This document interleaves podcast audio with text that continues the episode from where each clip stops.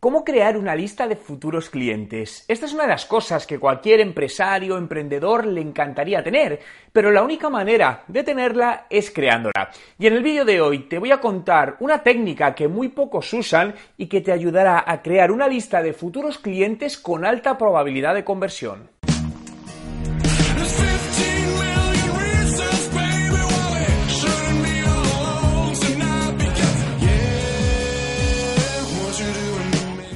¿Qué tal? Mi nombre es Juan Merodio y bienvenido a un nuevo vídeo. Si es tu primera vez y quieres aprender todos los trucos sobre marketing digital y cómo ser un emprendedor de éxito, suscríbete a mi canal. Esta técnica está especialmente pensada para el lanzamiento de servicios o productos nuevos, ¿no? Aquellos que todavía no han sido puestos en el mercado. Esta técnica puede usarse también para la parte de validación de un producto previo al lanzamiento, pero la idea principal es recopilar información de aquellas personas que tienen una alta probabilidad de comprar nuestro producto.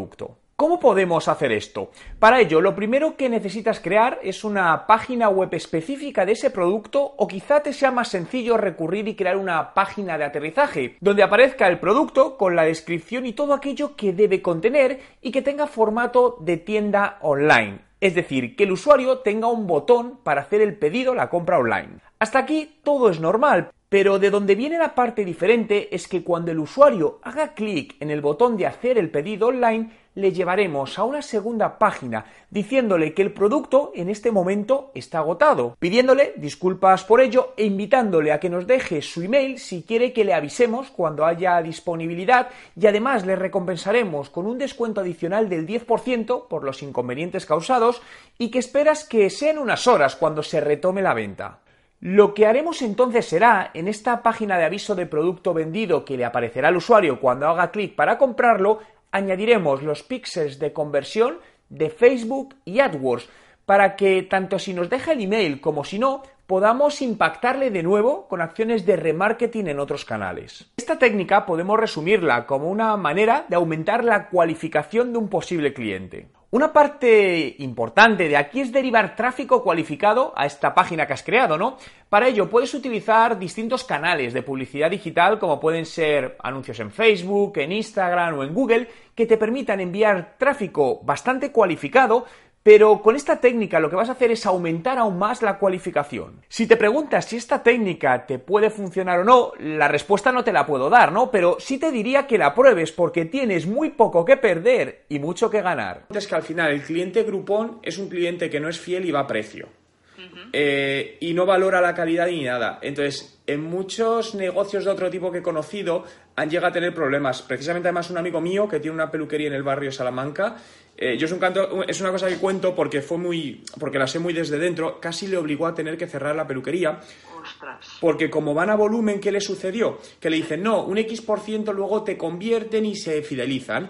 Y fue tal la cantidad de gente que le fue a un margen muy pequeño que al final le salía como ganaba como un euro por cada corte de pelo tratamiento que hacía y se le ocupó la agenda casi seis meses.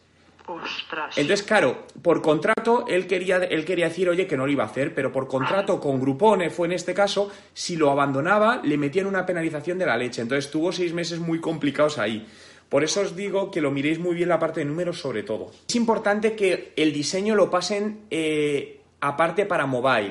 Quiero decir esto porque al final tenemos que pensar que el objetivo de la web es captar leads, pero muchas veces cuando se hace, normalmente se diseña para escritorio y luego se hace responsive. Y el problema es que hay muchas veces eh, el objetivo se dispersa, porque a lo mejor el call to action queda por debajo de, la línea de primera pantalla, tal. Entonces sería importante que esto les dijemos que, si, que el mobile lo retoquen para que siga cubriendo el objetivo que buscamos, que es captación de lead. Fíjate que se ve el mapa de calor, entonces cuando se hicieron las mediciones, la, inclusión de esa pequeña flechita del texto hacia el formulario mejoró los ratios de clic y de conversión en el formulario es que hay una persona, un vídeo de 20 segundos que dé las gracias, ¿sabes? Diciendo, oye, gracias, hemos contactado, vamos a... Creo que puede quedar, se usa poco, eso está muy poco visto, y, queda bastante, creo que puede quedar muy bien, pero nada, 15, 20 segundos. Lo he visto ahora desde toda la evolución a nivel de marketing puro, ya no digo conversión a, a, rentabilidad porque eso es un tema de negocio, pero los datos son muy buenos, muy, muy, muy buenos. Fijaos que por coger una de las redes sociales, la más potente quizá, ¿no? Facebook,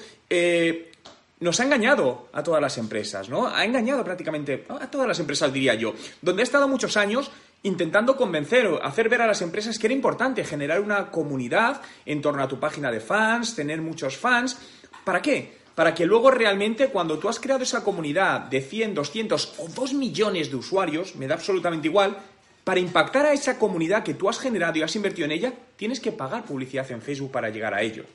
Por lo tanto, con esto lo que os quiero decir es que nunca cedáis lo que es la parte importante de vuestro negocio a un tercero, como puede ser Facebook, sino que siempre intentar traer ese dato de ese usuario y llevarlo a vuestra plataforma.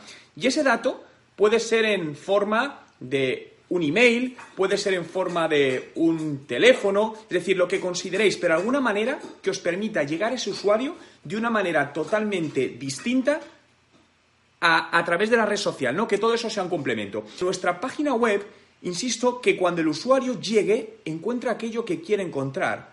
Es decir, construirla como se construye una red social pensando en el usuario, pensando en lo que a él le interesa, no lo que a ti te interesa destacar. Fijaos, algo muy común es encontrarnos páginas web donde resalta todo lo bueno de una empresa en lugar de lo que el beneficio que el usuario va a obtener para esa empresa. Y al final puede ser lo mismo, pero el foco, el prisma del, del que se mira es totalmente distinto. Fijaos si os veis una sección, la que tiene todas las páginas web que se llama Quiénes somos, en la mayoría de ellas pone lo mismo. Somos un equipo de profesionales con más de 25 años de experiencia en el sector, cualificados. Vale, vete desde el punto de vista de usuario. ¿Qué te da eso? Absolutamente nada. Usuarios que os siguen en redes sociales, vuestros clientes, vuestros posibles clientes, en, pongámonos entrecomillados, como un arma de ventas, ¿no? Porque al final ellos pueden hacer indirectamente que alguien decida adaptar tu producto o no decida adaptarlo. Y sobre todo esto es muy importante cuando entramos en nuevos mercados, y esto sí muchas veces he visto errores, donde se utilizan eh, validación social, se llama, es decir, eh, recomendaciones de otros usuarios que no son del mismo país. Mucho cuidado con esto porque al final, si no te sientes identificado cada país tiene su cultura, aunque, aunque, tengamos el mismo idioma, pero si no te sientes identificado puede volverse un arma negativa. Quiero decirlo con esto, no podemos mostrar la misma web con los mismos comentarios si vamos al mercado español, que si vamos al mercado colombiano, que si vamos al mercado chileno.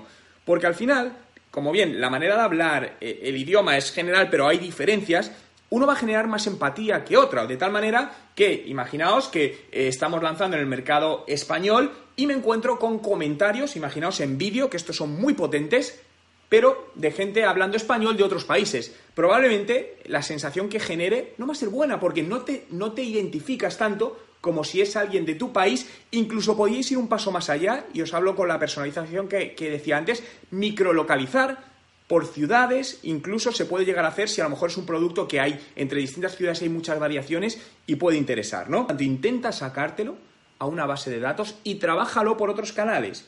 Otros canales pueden ser WhatsApp marketing, email marketing, teléfono, mm, correo directo, lo que cada uno considere, pero siempre intenta sacar de, sacarlo de esa red social para mantener la sostenibilidad de esa base de datos, de toda esa masa crítica que te has trabajado a lo largo, a lo largo del tiempo, ¿no? Pues vamos a ir a una red social como LinkedIn, que seguro que todos usáis. ¿Qué está sucediendo? Seguro que cada vez os encontráis más personas que os piden un contacto y nada más aceptar el contacto, lo siguiente os envían un mensaje privado vendiendo sus servicios. Os interesen o no os interesen, da lo mismo, lo venden. Eso es una mala estrategia. Yo nunca recomendaría usar eso. ¿Por qué? Porque la mayoría de la gente lo que va a hacer es probablemente marcarlo como spam, es decir, como correo no admitido, y os bloquee. Y en cualquier momento eso al final se está reportando a LinkedIn y os puede generar problemas. Pero desde otro punto de vista, al final no es una buena estrategia sostenible. Tenéis que pensar en estrategias de social media a 12, 24 meses. Es decir, realmente en tiempos de periodo, en periodos inferiores es realmente complicado, ¿no? Obtener unos resultados tangibles. Pero la base que dará sentido a toda vuestra estrategia en redes sociales y estrategia digital será la generación de contenidos. Personalmente, creo, puedo demostrar con datos que sin contenido no hay absolutamente nada. Porque si no, ¿qué haces? ¿Qué publicas en redes sociales? ¿Hablas de ti? ¿Hablas de tu producto? Recuerdo, olvidémonos que las redes sociales no son para estar hablando de nosotros constantemente, son para estar dando algo que interesa al usuario. Yo me haría la pregunta de otra manera, es decir, yo primero miraría qué recursos dispongo para gestionar algo de manera excelente y en función de esos recursos priorizaría qué es lo más importante. Es decir, si tengo unos recursos limitados y solo tengo una persona y a nivel presupuesto de publicidad digital lo tengo muy contenido, no tiene sentido que intentes estar en cinco redes sociales. ¿Por qué? Porque probablemente no estés bien en ninguna y al final ninguna te funcione porque estés diversificando demasiado los esfuerzos y los recursos. Céntrate en una, ¿en cuál? La que sea más interesante en función de tu audiencia. Ya que tal como está avanzando todo, no es, si vas a un público muy joven o un público más eh, pues en torno a 18 o 20 años, pues en general Facebook no es la más interesante, porque Facebook se está haciendo una red social vieja, ¿no? Y cuando hablo viejo es a partir de 35 años, entendiendo el concepto viejo, porque es una de las primeras redes sociales, ¿no? Entonces, primero analiza en cuál está. Pero, complementariamente a todo esto, eh, hay una red social que se habla poco a nivel de negocio, se utiliza poco a nivel de negocio, y os diré el por qué, y para mí a día de hoy es donde está realmente el mayor potencial para los próximos dos o tres años, y es YouTube. Probablemente muchos de vosotros, si os preguntase si veis la televisión tradicional, muchos ya habéis dejado hace tiempo de ver la televisión tradicional masivamente, consumir más Netflix, HBO y YouTube, ¿no? Y realmente YouTube tiene unos huecos enormes a nivel de negocio, porque la mayoría de empresas no lo están trabajando adecuadamente. Os invito a visitar la mayor parte de empresas, incluso podemos ir a empresas muy conocidas y grandes, como puede ser Nike. La marca de deportiva Nike, si os vais a su canal de YouTube, tiene únicamente 700.000 seguidores. Nike. Es decir, fijaos el mar de oportunidades que hay en esta red social. Claro, pero ¿por qué la mayoría de empresas no toman ventaja de ello? Por una sola razón, porque requiere de más recursos. Es decir, al final, publicar algo en Facebook es sencillo. Coges una foto, pones dos textos y lo publicas. Hacer un vídeo para YouTube requiere de más recursos, de más tiempo y de más inversión. Pero acordaos lo que os decía, sí, YouTube es una red social, pero también es otra cosa, es un buscador. El segundo buscador más usado del mundo. El primero es Google y ambos pertenecen a la misma empresa. Cada vez más personas utilizan, y os lo digo con datos en la mano, utilizan YouTube para informarse de empresas, informarse de productos, informarse de servicios. Y no pensemos que únicamente es gente joven. Os podría sorprender en mercados B2B, donde el público es de edad más avanzada, los buenos resultados que está dando eh, YouTube. Por lo que a día de hoy yo es una de las redes sociales donde, una vez, os lo digo a términos generales, analizaría si encaja para vuestro negocio y pondría muchos recursos en ella porque potencialmente os puede dar muy, muy, muy buenos eh, resultados en, en toda esta parte, ¿no? Y sobre todo porque las estrategias en social media, al igual que en marketing os diría yo, pero para mí hay que trabajar una doble estrategia. Eh, de marketing o de negocio, una para vender hoy, porque nuestras empresas tienen que seguir vendiendo hoy, es decir, si metemos un producto en cierto mercado, tenemos que empezar a vender hoy, obviamente, para sostener, pero queremos que seguir vendiendo en los próximos tres o cuatro años. Lo que pase en esos tres o cuatro años, vista, dependerá de lo que estéis haciendo hoy, no de lo que hagáis en tres o cuatro años. Porque todo esto al final tiene un carácter largoplacista. ¿Por qué? Pues entre otras cosas por algoritmos que tienen las propias redes sociales, donde normalmente requiere de, voy a decir, años eh, de, que tengan cierta atracción y que no se puede acelerar de ninguna manera. Es decir, puedes acelerarla con publicidad, pero realmente aún así necesitas cierto tiempo para que eso funcione adecuadamente. Por eso, muchas veces lo que sucede es que intentamos aprovechar una herramienta, una red social, cuando ya está en lo más alto y vemos que está funcionando y entramos e intentamos aprovecharla. No.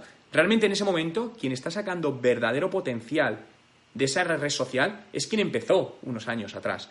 Quiero conocer tu opinión, por lo que déjame en los comentarios con el hashtag clientes si crees que esta técnica te puede ayudar en tu estrategia de ventas. Entre todos los comentarios de los vídeos del mes sortearé mi curso online de estrategia de marketing digital. Si te ha gustado este vídeo y quieres que siga haciendo más vídeos como este, dale a me gusta y suscríbete a mi canal.